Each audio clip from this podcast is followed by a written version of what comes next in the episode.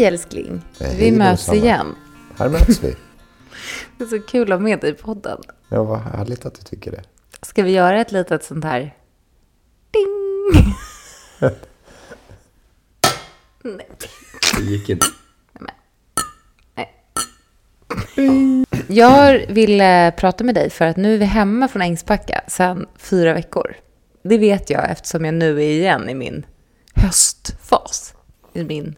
Oj, har vi varit I min hemma i hormonella- fyra veckor? Nej, tre veckor. Vi har varit hemma i tre veckor och det är det som betyder att min höstfas har kommit igång. Ja, nu är vi på hösten Nu måste jag sluta. Okej. Mm. Okej. Vi är tillbaka från Ängsbacka. Vi är hemma ef- sedan tre veckor. Och eh, jag tyckte att det var kul att prata lite om hur vi såg på Ängsbacka. För jag vet att väldigt många är nyfikna. Och jag tror att det är... Först hade jag tänkt prata lite själv, men jag tror att det är sjukt intressant att få din input också. För vi kom ju hem från Ängsbacka Sexability-festivalen för typ tre veckor sedan. Och eh, där var vi tisdag till söndag. Vi var med om massa olika workshops, typ tre, fyra om dagen. Vi träffade väldigt mycket olika typer av människor och eh, olika typer av relationsbildningar. Och eh, många olika lärare och sådär. Ja, Och det var ju faktiskt en jäkla resa tycker jag. ja Vad tycker du? verkligen. Det var eh, uttömmande, eh, själsligt och mentalt. Jag blev lite slut i huvudet. Vad Eh, hände med Men det dig? var positivt. Jo, men för mig var det ju, jag är ju lite nyare i den här, eller på den här scenen om man jämför med dig.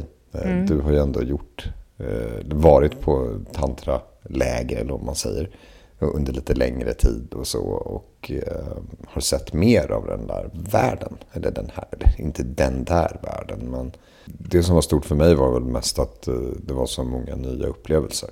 Att ta in det samtidigt som man processar rätt mycket stora saker. Men, eh, insikter om sig själv och om livet och så blir ju mycket och överväldigande. Det var ju fantastiskt när jag såg dig första, eh första liksom, välkomstceremonin. En lada med typ 400 pers eller vad det var. Och alla sitter och gör så här kärleksduschar till varandra. Att man, man liksom rör fingrarna och säger shh. Man masserar luften och låter lite. Istället för att Istället för att applådera. Och jag, ser, jag känner liksom hur Kalle sitter och tar in mycket och du sitter ju stilla där och då med händerna och tycker kanske massa saker. Jag vet inte om du tyckte någonting, men det var i alla fall en, liksom, en sån här eh, var är jag lite känsla. Och sen klipp till kanske tre, fyra dagar senare, eller tre dagar. När du sitter i, liksom, bara så här fri och sitter och kärleksduschar. Ja, Utan någon... Och det var bara... Det var en sån här liten grej, men för mig var det, var det fint. ja men då var För- hjärntvätten klar. Då var hjärtat Ja. klar. Och det var liksom en del av communityt. Mm. Det var ju fantastiskt. Det, det är så svårt tycker jag att beskriva. Hur skulle du så här beskriva, du nu som, när man har landat några veckor in, vad, vad är det starkaste för dig från Ängsbacka Sexability 2022? Det låter lite flummigt men jag känner inte riktigt att jag har landat i allt än. Nej. Eller det, det största jag tar med mig är att jag känner mig mycket lugnare. Jag känner mig tryggare i vår relation och känner mig lugnare. Det har tagit med mig också mycket det här med att man äger sig själv. Det jag säger och menar, det får jag stå för. Men jag kan inte äga din reaktion på någonting. Du är klarare i ditt jag än vad du Ja. var innan. Ja. Och att du äger dina känslor. Du har rätt att känna vad du vill naturligtvis. Men jag går kanske in mindre i det. I ett ägande av dina känslor. Eh, du var ju med om, du gjorde ju redan första morgonen så var du uppe med tuppen så att säga, klockan sju. och ruskade gjorde- tupp. och ruskade din tupp. Japp. Du gjorde cockstretching Ja. med Linda. Och hon finns på Instagram. Hon heter Linda. Jag kommer skriva det i show notesen later. Men du låg i alla fall i den här i ett rum med Mm. typ, hur många var ni? Ja, kan vi ha varit? 30-40? Det är inte så många i och för sig av 400, men det var ändå många. Ja. Många Hon lingas körde det där varenda morgon. Ja, det gjorde hon ja. det var en återkommande session. Så det var, du gjorde cockstretching som första. Det var ju egentligen det som var lite kickstarten i det hela. Mm. Men hur var den upplevelsen för dig? Den var fin. Mm. Det är ju en ganska, eller högst asexuell eh, tillställning. Där man egentligen bara tränar sig på att massera. Det är väldigt härligt. Och eh, det var... Tyckte ju... du- Nej, men det är väldigt... jag menar... Det var- det är väldigt know? härligt att det ligger män som, som tar på sin kuk, lingam, snopp Mm. i vad det nu var, en timme. På ett, så här, ett sätt som att man masserar sin axel, typ. Mm. Det tycker jag är väldigt härligt. Ja. För att det är precis det som, som, eh, som liksom tilltalar mig inom tantra och sådär. Att oladda kroppsdelar. Ja, men det, det är en härlig mix mellan medvetenhet och omedvetenhet. Jag tror, eller jag i alla fall, och jag skulle tro många med mig, både eh, män och kvinnor är ju medvetna om sina genitalier. Må det vara i ett omklädningsrum, ett badhus eller ja, när helst egentligen. Att man är medveten om det.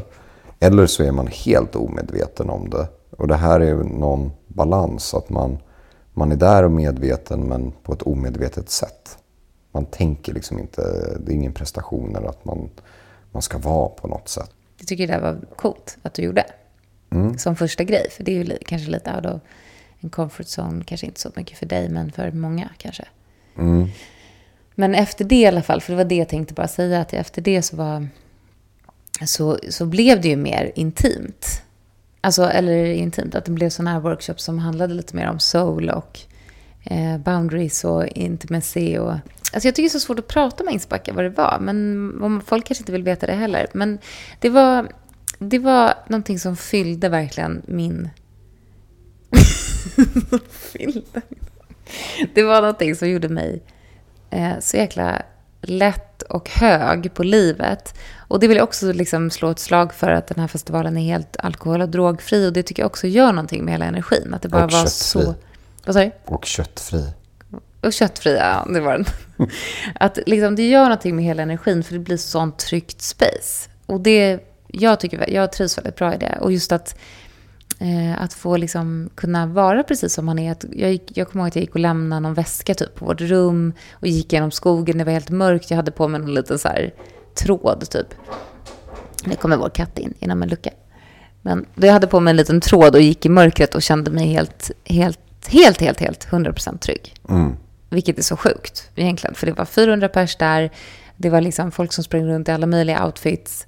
Men jag var liksom aldrig rädd för någonting. Och det, jag kände mig så säker, så trygg i, under den här festivalen. På alla sätt.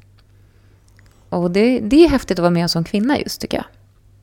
Vilket är sorgligt att ens reflektera kring, men för, för mig blev tryggheten väldigt mycket kring det mentala. Kring allt, eh, apropå alla de här nya sakerna vi utsatte oss själva för. Det vi pratade om, de gränser som vi ändå tänjde på i vår relation. Och att vi alltid, vi, vi kunde aldrig gömma oss bakom någonting. Det är så lätt, vi pratade om det. Att exakt. Hade man druckit ett glas vin hade man kunnat varit så här, nej men det var på grund av det. Att man gömmer sig. Det var en stor uppenbarelse för mig skulle jag säga. Att Bara det här, med ett glas vin så hade, hade man kunnat så här, nej men, ja, jag, jag tänkte inte på det. Jag blev lite dissig eller eh, att man släpper på något. Och det kände jag var en ganska stor grej. Verkligen. Och att så här, faktiskt så blir ju gränserna, de försvagas ju och man känner ju inte in energi på samma sätt. Nej, Så det händer ju faktiskt något av bara ett glas eller en mun typ. ja. Och framförallt om man då gör massa saker som man aldrig har gjort tidigare. Då blir det väldigt lätt så här, jaha, hur gjorde man det här? Medan nu var det verkligen alltid ett medvetet val. Det, kunde, det kunde ju nästan kännas som att, nej, men som du sa, man är hög på livet. Man, Ja.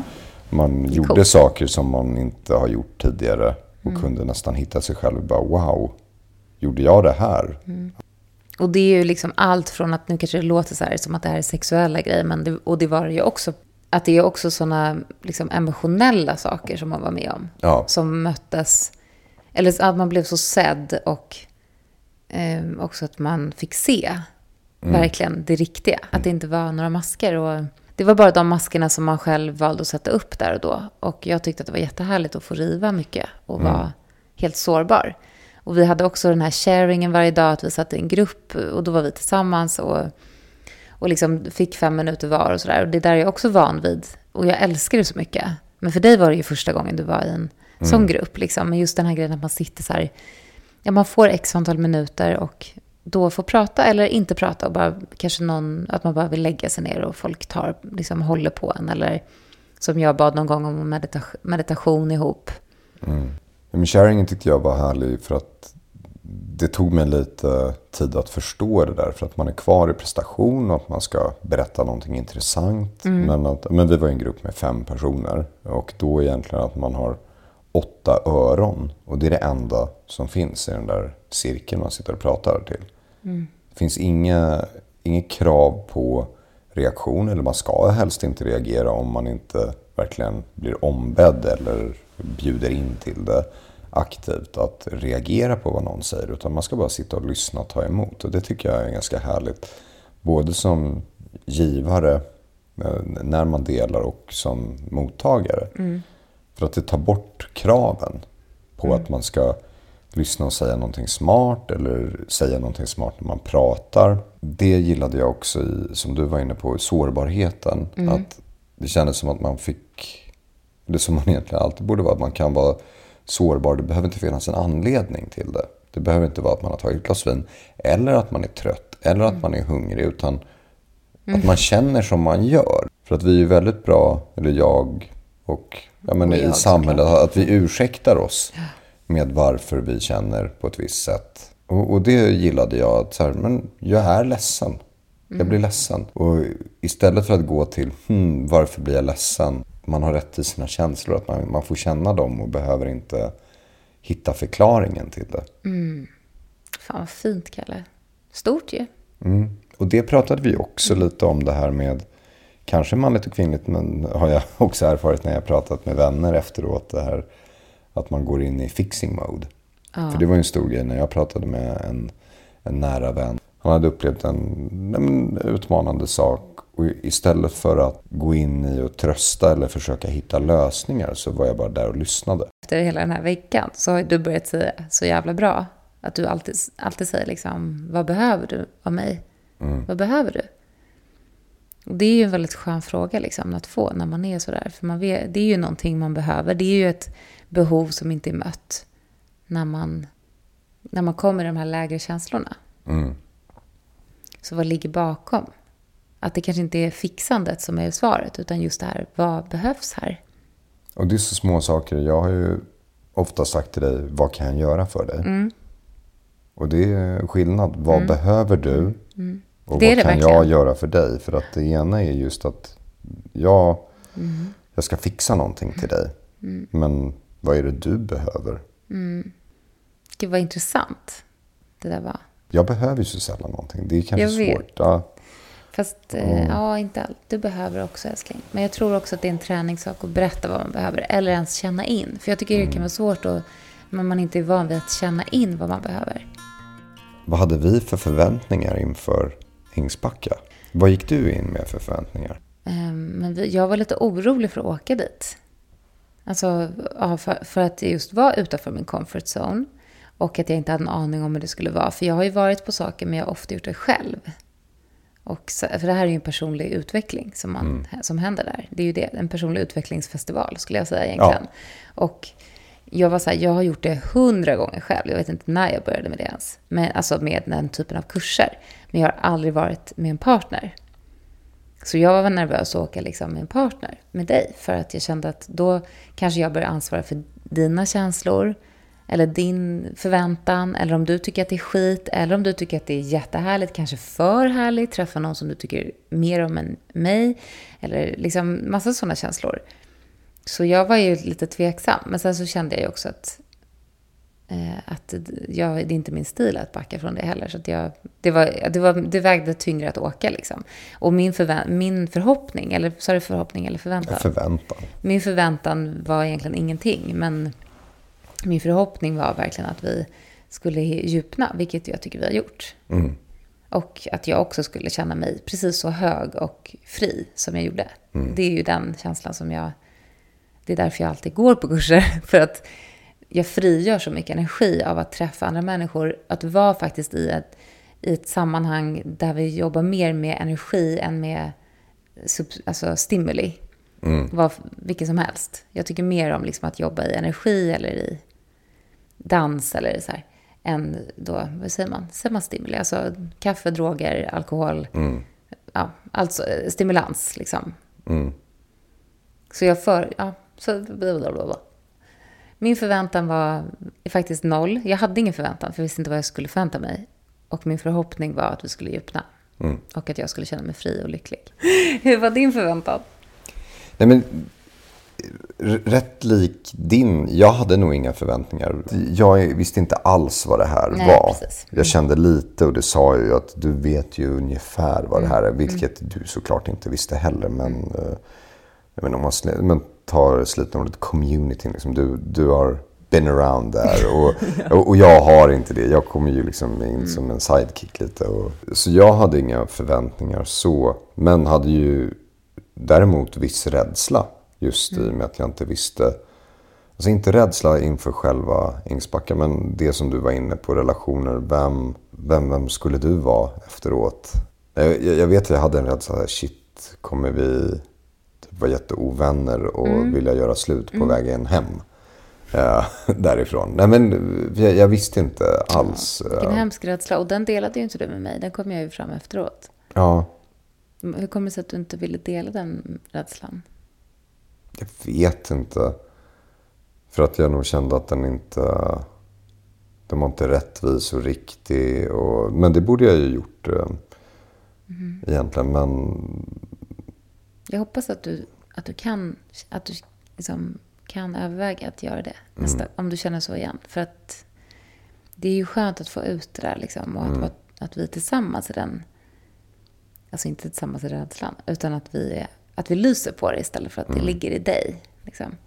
Nej, men, anledningen till att jag inte delar den, det, det är väl kanske att jag hade 360 graders förhoppning eller förväntan att det här kan bli hur jävla bra som helst. Mm. Eller så kan det gå helt åt helvete. Det var ju faktiskt Nej, lite men, det jag kände också. Ja, men det, det, det är ja. det jag menar. Att då, då är det så svårt. Och, jag var ju inte heller att, som en hejaklacksledare, så här, fan vad Nej. bra det kommer bli av det här. Så jag, jag befann mig väl ja. lite mitt emellan. Ja.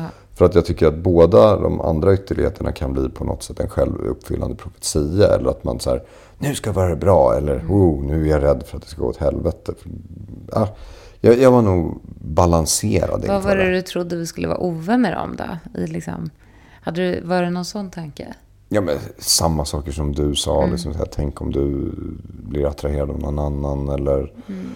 eh, om du gör saker. Eller om, jag var ju orolig också för att, att jag skulle gå över dina gränser på något sätt och göra någonting som du kände Mm. Vi var ju rädda... Missförstånd eh, helt enkelt. Vi var ju rädda båda två att i stundens...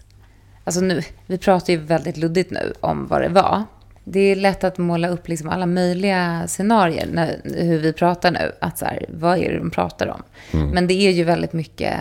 Eh, det finns ju mycket folk där som lever på ett helt annat sätt än vad vi gör. Eller vad vi är vana vid att se. Alltså typ eh, polyamorösa eller människor i öppna relationer och sådär. Alltså som liksom hittar andra partners fast de är tillsammans med en partner som de kanske har med på festivalen och så vidare. Mm. Det var liksom någonting som vi tänkte på tror jag att eh, om till exempel eh, någon typ vill massera Kalle säger vi. Är jag okej okay med det? Men gud, nu har jag tagit bort tråden totalt.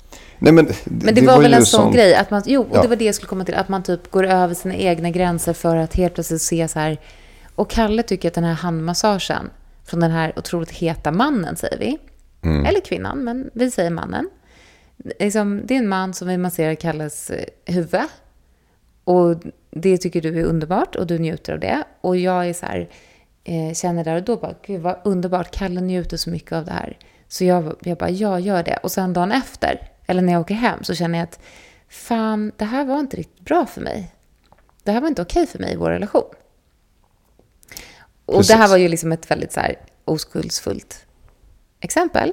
Ja, men jag tycker men, det var bra, för det, det, ja. var, det är just sådana där saker. men man, även det lilla skulle kunna vara jobbigt. Mm. Ja, men verkligen. Det var ju precis sådana saker mm. som vi båda hyste en oro för. Och vi försökte ju prata lite om det och du framförallt fick väl lite coaching av folk, lite så här vad man skulle tänka på och sätta upp tydliga regler. Men det är ju väldigt svårt att sätta upp regler inför situationer som man inte ens kan komma mm. på. Mm. Och det var ju det vi också pratade om innan. Mm. Vi, vi, pratade om svårigheten i att sätta upp Fast vi pratade ju också om eventuella scenarier. Så här, vad är vi okej med, vad är vi inte okej med? Och jag måste säga att vi, jag, jag, tror liksom ändå att vi höll oss, eller för mig i alla fall känner jag att, att vi inte bröt någonting för oss. Alltså jag känner mig jätte, jag kände, kände mig trygg. Det var ändå så här, för det var skönt att, att sätta de där reglerna innan och ja. inte ta dem där. Det hade nog varit en annan mer osäkerhet i det, tror jag. Jag vet inte om jag håller med dig riktigt där. För jag tycker inte att vi satte upp några särskilt tydliga regler. Rädslan var ju det här, för mig i alla fall, om man kommer in i någon slags gråzon och man inte vet precis det här. Mm. Någonting som för stunden känns okej. Okay. Mm. Och det är det jag menar att de sakerna är väldigt svåra att komma på i förhand. Verkligen. Vad det skulle kunna vara. Verkligen. Det är så svårt om vi pratar på det här sättet. Men det, när jag upplevde att här, när jag såg saker som folk liksom, eller folk, som du fick vara med om, som var härligt för dig. Mm. Inte i sexuell liksom, aspekt, men eh, om någon tror det, men whatever. Men vi kan säga direkt nu bara så här, vi pratar inte om något sexuellt när vi säger så. Nej. Det är inte så att någon har penetrerat någon eller haft någon sexuell grej eller Nej. bla bla bla. Utan det här är andra saker, energetiska saker också. Alltså, mm. Och när jag såg Kalle vara med om det, eh, så tyckte jag bara att det var fantastiskt. Faktiskt. Det var så helt mm. mjukt i mig. Och det känner jag fortfarande att det är. Men sen så är det en helt annan sak när jag inte var med. Och fick liksom en känsla, alltså när jag kunde göra mm. historier. Om Kalle hade varit på en workshop till exempel och, och kom tillbaka och berättade någonting. Mm. Då kände jag att det var jobbigt. Mm. Så det tyckte jag var en väldigt intressant lärdom att så här, är jag där och känner den energin så njuter jag av att se dig. Mm. Men är jag inte där, så fan vilka jävla historier jag kan få. Ja. För att man inte har koll, man är, eller koll, men att man inte är en del av upplevelsen. Nej, precis. Och där tycker jag ändå att vi tände på gränserna ganska fint. Mm. I vi det. hade respekt ändå i det, tycker jag. Ja, eh, för jag tror att vi båda upplevde, och återigen, vi gjorde ingenting sexuellt med andra. Nej. Jag, jag vet vad du tänker på för situation. Mm. Och det var ju ingenting sexuellt. Men precis, det var energetiskt och det var en ny grej liksom som man inte har varit med om. Mm. Att det var en sån där sak som skulle kunna bli ganska osoft dagen efter. Ja. Och det är det med att vi tände på gränserna. För att jag kände mig ju i den situationen lite okom först med mm. hur känner du med det här? Mm. Mm. Och jag tror att vi ändå hade någon kommunikation mm. kring det lite så här. Och att vi, vi kände in. Och det, där tycker jag att vår relation växte. Plus att vi pratade väldigt mycket om de här sakerna. Men att det, jag fick en jävla trygghet i vår relation där. Med, att det men... kändes som att vi kunde tänja på gränser. Men mm. samtidigt vara innanför våra mm. boundaries. Jag håller med. Men tror inte du att det berodde på att vi hade en grund av att vi hade pratat lite om det innan? Jag, jag tror att det viktiga att prata innan är inte just att gå igenom potentiella case studies eller situationer som skulle kunna uppstå utan bara att vi tar varandra på allvar. Exakt. Det är egentligen det eh, som är det stora. Att, mm. Och det vet ju vi att vår relation betyder väldigt mycket. Så att vi, mm. det är ju liksom den som går först. Mm. Så för mig handlar det snarare om det. Mm.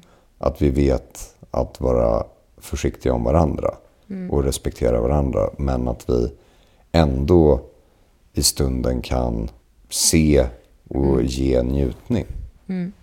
Det var ändå en fantastiskt ändå. Många grejer där. Väldigt så lekfullt och kul. Liksom. Vi hade väldigt kul. Mm. Men det var ju också det här djupa. Men det var ju verkligen kul upplevelse. Ja, och fram tills i förrgår kväll så kände jag liksom att vi kunde vara öppna och prata om väldigt många saker. Men sluta! ja. Det kan vi alltid vara. Ja. Men man kan inte räkna med en relation som aldrig, där det aldrig kommer liksom vara jobbigt. Och sen så har vi olika sätt vi, Nej, vi, du och jag om man inte är tillsammans med en skorpion, älskling, verkligen inte. Du och jag tränar fortfarande på att bråka rätt. Bråka bra. Ja. Men det som vi är grymma på är att prata, så att det kommer nog bli bra där. Nej, men skämt åsido. Det jag menade var att jag känner att vi, vi dammade av rätt många svåra samtalsämnen. Saker som är sjukt tabubelagda. Återigen, inte sexuellt eller så, utan mer i relation att kunna vara öppen med skuggsidor. som inte är, och, och det är inte något jättemörker vi har lurat fram ur varandra, men sådana saker som jag aldrig har vågat prata med någon om. Verkligen. Och som du nog inte har gjort heller med någon Samma. annan. Och, och det är ju klart att vi har en väldigt öppen kommunikation till att börja med. Men det var, här var ju ändå saker som vi berörde som har, är väldigt känsliga för att de, apropå missförstånd, man kan missförstå så mycket. Gud. Eh, är det här någonting hon vill? Är det här någonting han vill? Och att vi avdramatiserade rätt många saker. Vilket jag tycker var väldigt skönt. Att kunna... Ja, men det, pratade vi också om rätt mycket. Att kunna ha... Vara som en bästa vän i en relation. Gud, det kändes ja. som att vi kunde prata om laddade saker som bästa vänner. Utan att det blev förutfattade meningar, förväntningar, skuldbeläggning. Och det var ju efter att vi andra dagen vi var där kom i clinch. Eh, vi gick på en workshop där de just pratade om, om det som jag behövde höra där och då. Och då var det ju de här fyra pelarna. Ja, men det är antaganden och Ja, förväntningar. Antaganden. Tyst. Antaganden som är liksom, eh, vad heter det på engelska? Assumptions. Assumptions. Och sen expectations. Förväntningar. Ja. Och sen efter förväntningar så kommer resentment. Det är ju förakt. Och efter resentment kommer revenge. Hämnd. Scorpions best. Nej. Eh, så där är de fyra. Och får jag berätta det som jag höll på med då? Ja, ja. Ja, för det var ju det att så här, jag kom in till den här workshopen och tänker så här, fan Kalle har så jävla mycket grejer han måste jobba med alltså. Det är ju helt sjukt. Han måste gå i terapi. Um, assumptions, alltså ehm, ja. förutfattade meningar om dig, att du har mycket att jobba med och ska gå i terapi. Mm. Och sen så kommer vi till expectations. Jag tycker han ska gå i terapi. Det är liksom min expectation av dig, av dig att du ska göra. Och också så här, han kommer inte göra det, kommer jag fram till. Att det, Ja, kommer, det ju förväntningen det kommer ju inte ske, för Nej. att du vill inte jobba med dig själv. Alltså historierna bara run wild i mitt huvud. Han vill inte jobba med sig själv, det kommer, han kommer inte göra det.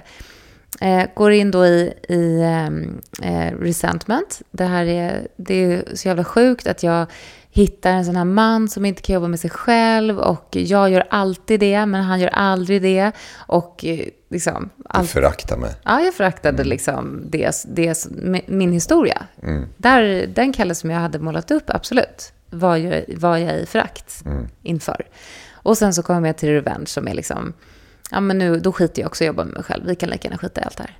Jag kommer inte heller jobba med mig själv och jag kommer inte prata med Kalle och jag, jag ger upp nu. Mm. Liksom så. Är det din hämnd att ge upp mig? Att, att jag Ja, inte får faktiskt, dig? för då skulle det inte bli kul vår relation. Men då så säger jag, då i alla fall så här, det här är alltså på riktigt, typ minuten innan han då skriver på whiteboarden, de här fyra stolparna. Och jag bara följer med i det här och bara ser hur min tankegång bara krossas i fyra steg. Mm. Och sen bara, och jag, jag var själv, för det var jag och kissade typ precis då. Så jag, jag bara satt där och liksom tappade så här hakan och kände mig så alltså, skydd, hudlös. Det var typ som att så här, hela min armor bara åkte av. För allt det där är ju ego, liksom. allt det där är ju beskydd om, om en själv. Att man är så jävla rädd. För att komma dig nära och liksom, för att vara sårbar själv. Att jag så lägger det på dig och ja.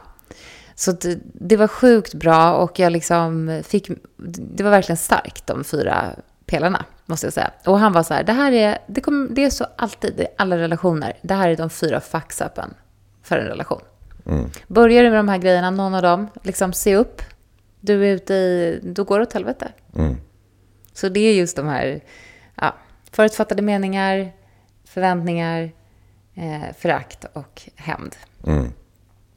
Så efter det så var det som att liksom för mig att jag blev grundad. Jag liksom hittade igen så här, jag har ingen att jobba med förutom mig själv. Jag har ingen att förlita mig på förutom mig själv. Alltså inte i form av någon revenge-känsla, utan i form av så här, jag håller mig själv. Mm. Jag ansvarar för mina känslor. Det hade ingenting med dig att göra, det hade med mig att göra. Men de här fyra delarna är också väldigt intressant tycker jag. För att det är inte... Det, det låter så stort att det är the four fuck-ups of a relationship. Och att det blir så här, ja, man går in i de här delarna. Och att det blir så lätt att göra någonting stort av det. Men om vi tänker på nästan alla våra bråk så är det precis där. Vi, Ja. in, vi förväntar oss saker, vi missförstår varandra. För att jag förväntar mig, du förväntar Ja. dig, du tror det här. Blandar in rädsla också eh, Ja. i, det. Och det är det som är grejen, att det är jättelätt hänt. Och det är därför som jag nu ska skriva ut massa papper och sätta upp i hela huset. Så att vi ser det här konstant. Nej, men vi får Mm. Ja. liksom, man, Nej, får, men det, det kan röra sig om att mjölken är slut på morgonen. man och- behöver jobba med Ja. det. Där, att ha de här grejerna, bara fan nu är jag där igen. Och jag tror verkligen inte att det här bara är kärleksrelationer. Det här är ju alla relationer. Mm. Jobb, vänner, familj, en själv. Ja. Allt liksom. Men det, det är så många små saker som följer de där stegen i Mm. hur man resonerar. Jag menar, om, om man tar så här, mjölken är slut. Ja, jag förväntar mig att det är du som tog den sista mjölken. Jag, men, men, gör ett antagande om att det var du som tog eh, den sista mjölken. Eh, Jag förväntade mig att du skulle ha köpt ny mjölk. Exakt. Eh, jag föraktar dig för att du inte har gjort det, för att du inte har tänkt på någon annan Mm. Eh, och gjort det här. Och jag ska fan inte köpa mjölk själv. Utan det får du göra. Exakt. Ja, men det, det är liksom, man kan hacka ner i så små delar och det är väldigt mycket som följer dem. Hade du liksom rekommenderat Ängsbacka? Ja men verkligen. Eh, Och som du var inne på, ett personlighetsutvecklingsretreat var det ju. Jag tycker att sånt här kan man ju inte göra för mycket av. Utan det är alltid nya upplevelser. Ja. Och med Ängsbacka är det ju också kryddan att, eh, nej men relation. Jag har aldrig gått på personlighetsutvecklings, eller en sån kurs tillsammans med en partner. Nej. Eh, och det är väldigt intressant. Och det jag också vill slå väldigt många slag för är hur trosfritt det är. Jag satt precis och tänkte på nakendansen i trädgården nämligen, när du Ja. sa det. Ja. Eh, nej, men att... Eh, Det är verkligen de, de från- sa ju det vid någon så här samling just där som jag fastnade för, vilket är jättebasalt. Men you're not my guru, I'm my guru. Det faktum att det är så lite berättande om hur man ska göra. Det finns inga rätt och fel. Utan allt är tillåtet. Det handlar inte om att det finns en väg att gå. Det finns ingen tro åt något håll. Utan är Allt är öppet, allt är accepterat och det gillar jag väldigt mycket. Det finns liksom inget, inget högre syfte förutom att man ska njuta. Det är kärlek. Kärlek och njutning. Ja. Oh, that's all we're here for. Ja, ja men faktiskt. Och, och det är ju det som är så fint. Att Mm. det är det som är det högre syftet. Det är inte att man ska bli en bättre ledare eller eh, styra fler folk. För det är väl lite det jag kan känna. Även om jag har varit på oerhört många bra sådana här. Mm. Och det har inte varit fokus. Men man vet att så här, men, syftet är ju att, att man ska göra någonting med det Ja. här. Och här är det bara syftet är bara för en själv. Det finns ingen... eh, Det är inte ens ett syfte att vara en bättre människa. Det är ett Nej. syfte att njutning och frihet och kärlek. Ja, och det tyckte jag var Mm. väldigt befriande och stort. Samtidigt som man kunde garva åt det som du inledde med när jag satt och viftade de här kärleks... Ja. Istället för att applådera att, och jag skojade om att hjärntvätten var klar. Men att det blir ju lite sektkänsla, fast det är ju inte det. Och det är ju det som är det fantastiska tycker jag. Att det är totalt fritt från allt sånt. Från allt sånt. Ja, Allt, allt, allt. Ja, nu ska vi wrap it up. Men eh, jag vill bara säga att Ängsbacka är liksom allt från healing, Yoni healing, lingam healing, dans, ehm, lek, BDSM-test, alltså bindning, tror inte, vad heter det? bondage. Bondage, eh, intermässiövningar, sharing, liksom, eh, vad är det mer? Eh, kreativitet, mys, choklad. Alltså så jävla god choklad här. Ehm, ja, eh, frihet, uttryck, så här, öppenhet, glädje, tri- triggers som fan. Och liksom gråt och känslor och, men allting är bara så här där. Och musik. Så jävla mycket musik och dans och frigörelse liksom. Av kroppen också. Och eh, ja, jag kan verkligen varmt rekommendera Ängsbacka. Jag med. Sexability. Mm. Ja, men verkligen. Tack till alla som var där, om någon var där. Någon lärare som kanske lyssnar. Lin, Lin var ju där, min bästa. Och många fler. Men eh, okej då, är det något annat du vill säga, Kalli? Nej. Vill du säga något? Jag, jag älskar dig. Är det något du behöver? Vad behöver du? jag älskar dig. Jag älskar dig. Tack, Kalle. Tack igen. Ja, precis. Vi kör en sån suck.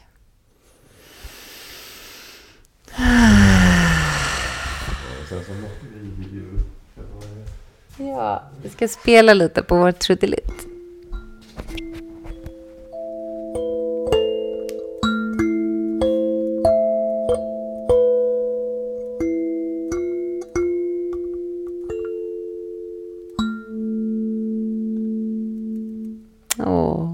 Den köpte vi där, bland annat. Den här lilla spelaren. Men eh, tack Kalle för att du var med. Ta upp din mick. Tack för att jag fick vara med. Och vi ses snart igen. Vi kanske kommer ta över den här podden för du var med och podda. Varje vecka. Hur skulle det vara? Varannan i alla fall. Var tredje då. Okej, tack så mycket. Tjokorej. Kram och puss. Tjokorej. Puss och kram. Tjokorej. Tja och hej. Säg tjoko. Skepp ohoj. Säg tjokorej.